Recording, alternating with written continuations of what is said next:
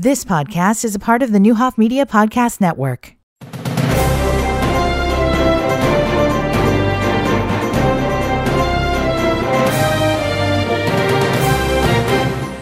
Good morning. Welcome to Newsmakers 1490 WDAN. Linda Bolton back with you on the Zoom call this morning. Um, and we are continuing as we are doing much uh, of this month at looking at some of the issues. Uh, this is the month where we try to raise awareness on breast cancer, suicide prevention, domestic violence. It's a busy month. And we have tried to hit these uh, topics from time to time throughout each of the weeks, and we'll continue to do that.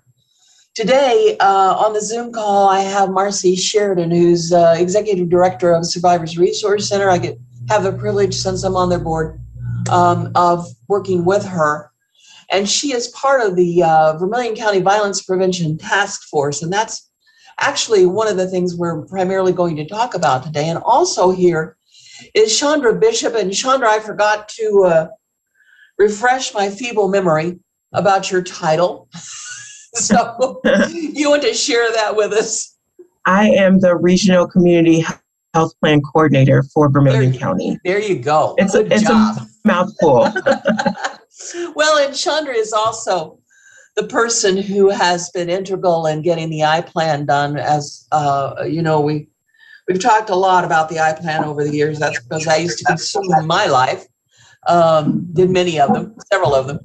Um, and so, what happens with the I plan is always of interest to us on on newsmakers because it reflects the health of our community. And when we talk about health, it is um, it is the big H health because there's so many things that are involved. And that's why we're talking to Chaundra this morning as well as Marcie, um, because violence, unfortunately, has become, become part of the health of our community. Well, it's always been, but we're starting to begin to recognize um, how important uh, violence uh, is in the overall health of our community and every community in this country. It's not just us every community is struggling with these issues.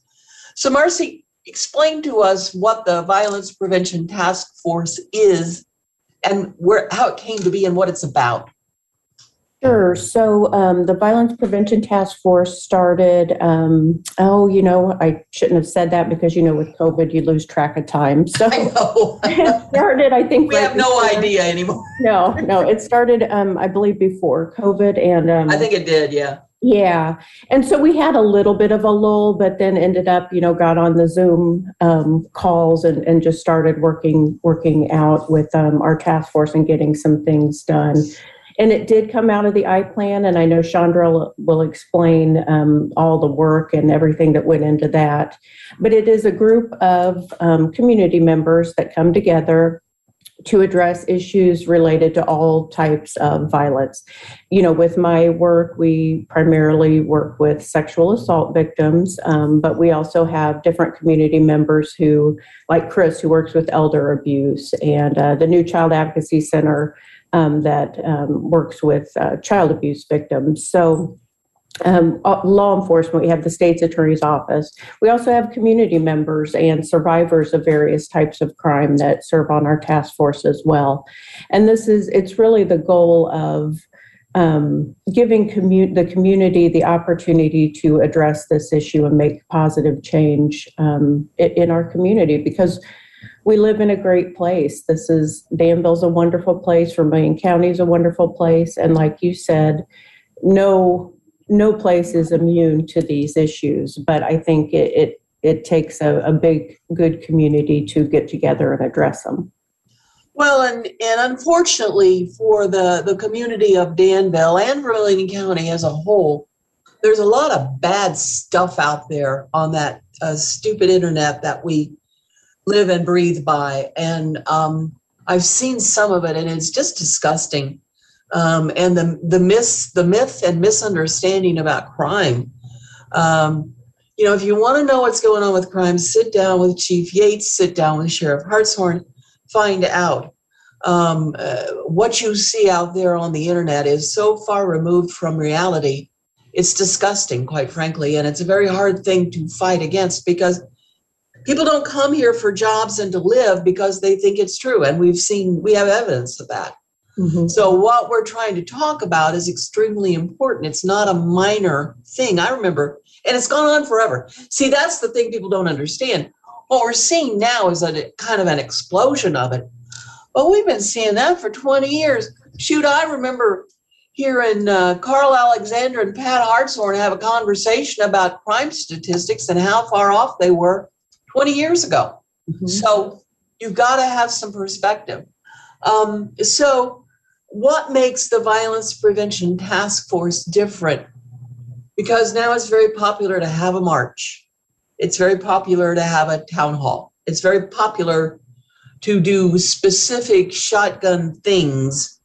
Um, is the task force perhaps more effective because it meets on a regular basis or or what tell me think so. And I also think, you know, with using a public health approach to it, which um, which we use with our sexual violence prevention, um, is really key because there are um, evidence based, effective programs, things that we can do to help our young people not partake in violence and then not to experience violence. And I think that's the key, you know, that we do meet on a regular basis and that we're we're doing some strategic things to be able to address this. Some of those things involve um, awareness. You know, with we did um, a group uh, awareness project with National Crime Victims' Rights Week. Um, again, we'll have we'll do that again next April and have a panel discussion with um, different professionals and uh, survivors as well. But I think the key is looking at those public health models of positive role models, positive male role models. Um, you know, making sure that we're identifying risk factors and protective factors, and some of that goes in with the other things that came up with the I plan. You know, um, addressing poverty all of those things are, are, are entwined together. Um, so I think that's a lot of what's different. We're going to see what the numbers are and see what we can do to, to affect real change. Chandra, do a do me a favor uh, because I just had a I had a head knocking moment with an elected official recently, which caught me by surprise. I didn't expect his reaction. Um, politics and public health are not good bed partners. and that's probably the, the biggest understatement I've, I've made this past year, but it's true. And if you don't understand public health, um, you really misunderstand, and uh, uh, you, do, you don't you don't get COVID uh, because it is a public health issue. It is not a political football, and that's what it's become. So, for just a moment before we go to break and then start talking about violence with the I plan, et cetera, talk to me about public health because I don't think people understand what it is and why it matters. Yes, That too, I that too big a question? no, but I would say I'd have to agree. Um, public health essentially promotes and protects the people um, where they live, where they work, where they learn, where they play. Um, so while doctors work to treat an illness, public health works to prevent that illness. And so um, when you talk about prevention, um, a lot of eyes tend to glaze over. There, there's no, there's no, um, yes. So, so th- I think that's the biggest challenge when it comes to public health. It's, it's because it's preventing something that hasn't happened yet.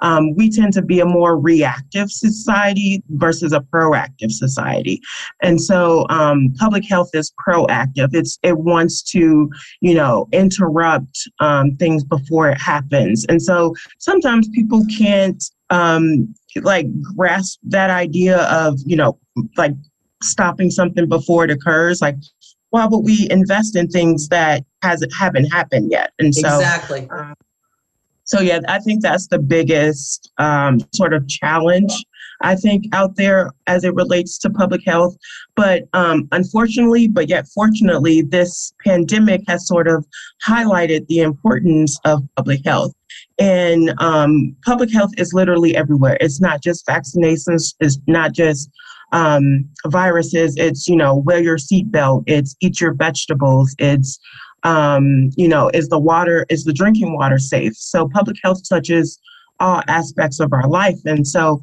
I'm I'm happy to sit here and you know talk about why prevention is important um, and the ways that you know everyone in our community can can be involved in public health. Thank you. You did that eloquently. Having spent 16 years in public health and trying to get people to understand that prevention angle and how you address things from a public, public health perspective. Um, I appreciate what you just said. Thank you very much.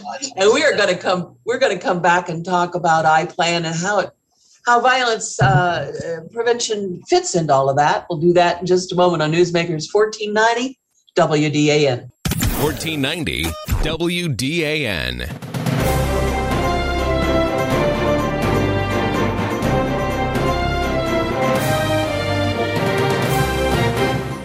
Welcome back to Newsmakers 1490 WDAN. Linda Bolton with you on the Zoom call this morning with Survivors Resource Center uh, Director Marcie Sheridan. And also with us is Chaundra Bishop, who is a regional health um, uh, person uh, working with, I know, I'm not even going to go there, Chaundra, uh, all that stuff. She does marvelous things. And she has helped coordinate the I plan, most recent uh, plans that the Vermilion County Health Department has conducted. And it's a big job. And uh, Marcie, I'm going to come back to you in a minute, but Chaundra, explain to uh, us, um, those who don't know, uh, who haven't heard me ranting and raving about iPlan and how important it is for the last 30 years. Um, tell us why iPlan is important and where violence fits in a public health uh, community uh, assessment. Where, where, where does violence fit? How does that fit in public health? So I'll, I'll begin by sharing what I Plan stand for. It, it's the Illinois Project for Local Assessment of Needs, and it's conducted by every health department in the state of Illinois. Um, and for Vermilion County, we have sort of joined up with um, other entities who have to conduct a needs assessment survey so that you know we just do it one time in Vermilion County versus you know multiple entities surveying the the community. Um, and so I think over the last several years, we have seen that, you know, gun violence or violence in general has become a public health issue. Um, and so, because public health focuses on safety and well being of entire populations, that's where um, sort of it makes sense to categorize violence and gun violence as a public health issue. Um, and because it has been recognized as a public health issue, um, we can look at evidence based um, methods and, and interventions to sort of um, interrupt violence um, and and sort of um, reduce its its occurrence in our community. One of the things I think is important about the fact that iPlan has acknowledged this as a community health issue is that much like COVID, um, guns you say though you say that word and immediately becomes a political issue. So it's by God, you're not taking my guns away. We got to get rid of all the guns. And, and we start the fight begins and we you know we all roll out our our various reasonings for why it should be the way we believe and and, and only that way. One of the things i think is so important about public health taking this issue on is first of all it does affect the entire community so we're all affected and impacted be it mentally or physically by gun violence secondly I I just think public health, the designation as this being a public health issue, takes it away from or tries to take it away from the politics and talk about what's really going on here and how's our community being affected. Would you agree with that or? Yes, absolutely. Um, the the issue of gun violence and violence in general is is so complex and it's it's deeply rooted in our culture, um, which is why we have to take this public health approach to ensure that our families and communities are safe. So, um, it, when you look at gun violence, it's the, one of the leading causes of premature deaths. And if public health is working to prevent um, premature deaths, then it just makes sense that the two are are linked and it becomes a public health um, issue. Marcie, let's go back to the task force for a moment. So, um, tell me how you know, and you kind of we talked a little bit about this earlier before break, but how is the task force different than so many other efforts that are underway and how can you know how is it helping us? What uh, what are you doing to try to turn this thing around well, we're exploring a couple of things right now, and one is with uh, the group that we have, and and getting new members as well. Um, being able to uh, get together and uh, each of us be able to do a community presentation. So we would be able to go out into the communities, um, anyone who would, would want us to, and talk about these issues and ways that they can um, positively impact, and especially positively impact children's lives as as they um, grow up in our community. So those are those are one of the things. Um, and then just um, definitely like the work that we do in the schools is again on that public health model. It's evidence based. It's um, not what we used to do. Was we'd come in, you know, like uh, once a year and talk about body safety. Well, now we Yeah. come in and we do, you know, we do do eight sessions in the fall. We can come back and do, you know, eight more sessions in the spring, and then leave those students with with the skills to have a healthy relationship and and not partake in violence. And then also help those teachers and parents to reinforce those. So those are some of the things that we're exploring as far as doing some prevention education and and again having not just you know us come and talk about sexual violence because really our programs really are just about anti-violence and healthy relationships in general. So we do anti-bullying work um, you know we, we do all of that. So getting this whole group on board with doing those things um, we think is going to be really impactful and really huge. Well i think the, the biggest thing the thing i'm most excited about is the fact that brooke uh, um, and and tara when they're looking at uh, education in the schools they are going in multiple times. Toward the end of my time in public health, that's one of the things we certainly learned was the value of sending somebody in to talk to kids multiple times, not just particularly looked at that um, in terms of STDs, et cetera. But it, you can't just go in and say, hey, kids, do the right thing. Okay, bye. right right. Yeah. It just Don't doesn't this. work. Yeah. That's it doesn't work. So it's so great that you are in multiple times now and building those relationships with kids and helping them because the whole conflict resolution issue is pretty serious right now and we need to take a look at that. We're going to go to break. When we come back chaundra i'm going to talk to you about that for just a second. We'll do that in just a moment on newsmakers 1490 wdan 1490 WDAN.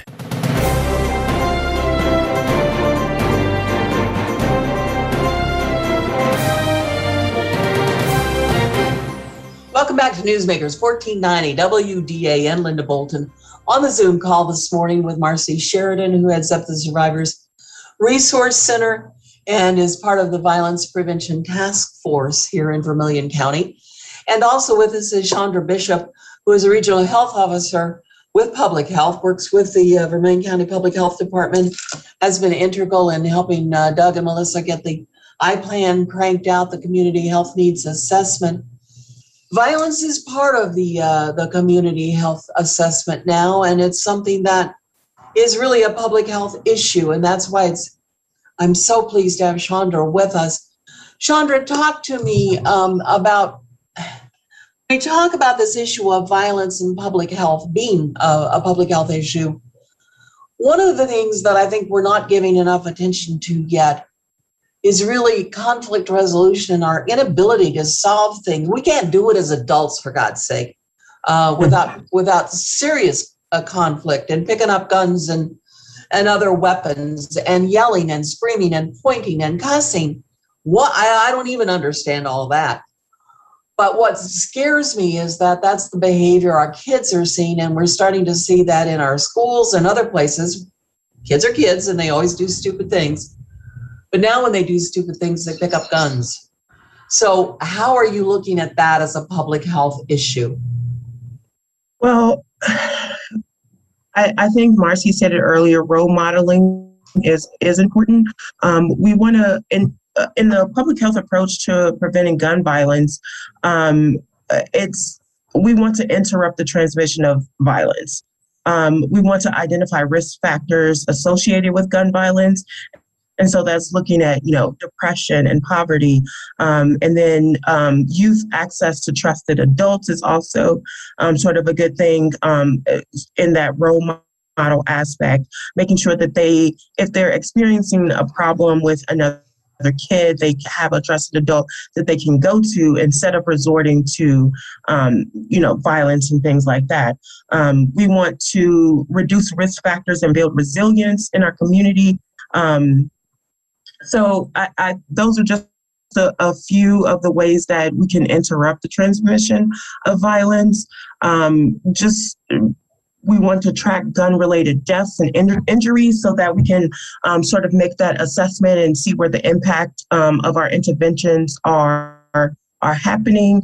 Um, so those are just a, a, few things. And the, the Violence Task Force has um, started, as Marcy mentioned, working through education um, and advocacy and, and engaging the community in these efforts.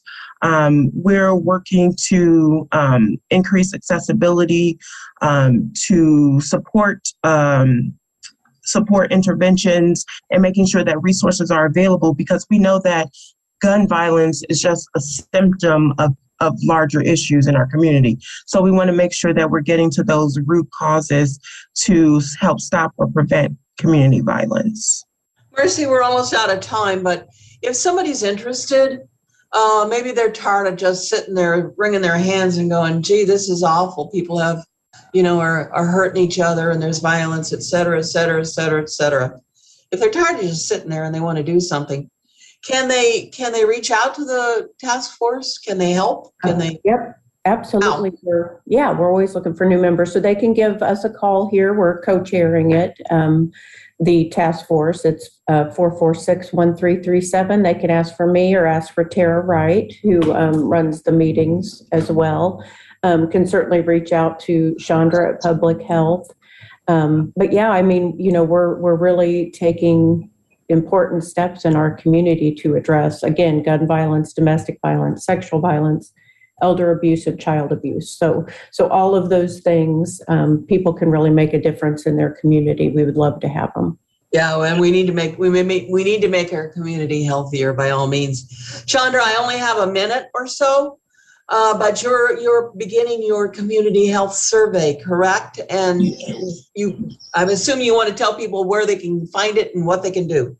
Yes, um, we are gathering input from um, community Vermilion County residents. Um, if you go to the Vermilion County Health Department's uh, website, vchd.org, it's right there on that homepage. Click the link, take the survey, give your input about you know concerns about the community, what's going well, what isn't. Um, we're all we're collecting that data once again. Yeah, and that that data is going to be extremely valuable as Chaundra and Doug and Melissa take a look at at all of that because the I plan is based on data. It's not based on what I think is important or what anybody else. That was the first lesson I learned in public health uh, when I was sent to Springfield by Laker. Um, you don't base it on what you think. You base it on the data and what the numbers say. So it's real important. Go to their website, the health department, uh, Vermilion County Health Department website you can find out about your seasonal flu shot and you can find about out about COVID, but you can also take that community survey and, and help everybody as they make these decisions. Ladies, thank you. We will have you back again because there's so much to talk about. I really appreciate you being here this morning. Thank you. Take care. Thank you, thank you Linda. All right. We'll talk again soon. Okay, people, uh, we're going to continue this conversation about uh, domestic violence tomorrow. Uh, Robin Castleberry will be with me. She is a, a survivor. She's going to tell her story. Tara Wright is going to be here from Survivors Resources, giving us an idea about how important that prevention uh, an education factor really is in breaking this cycle of violence. So please join us tomorrow for Newsmakers 1490 WDAN. I'm Linda Bolton.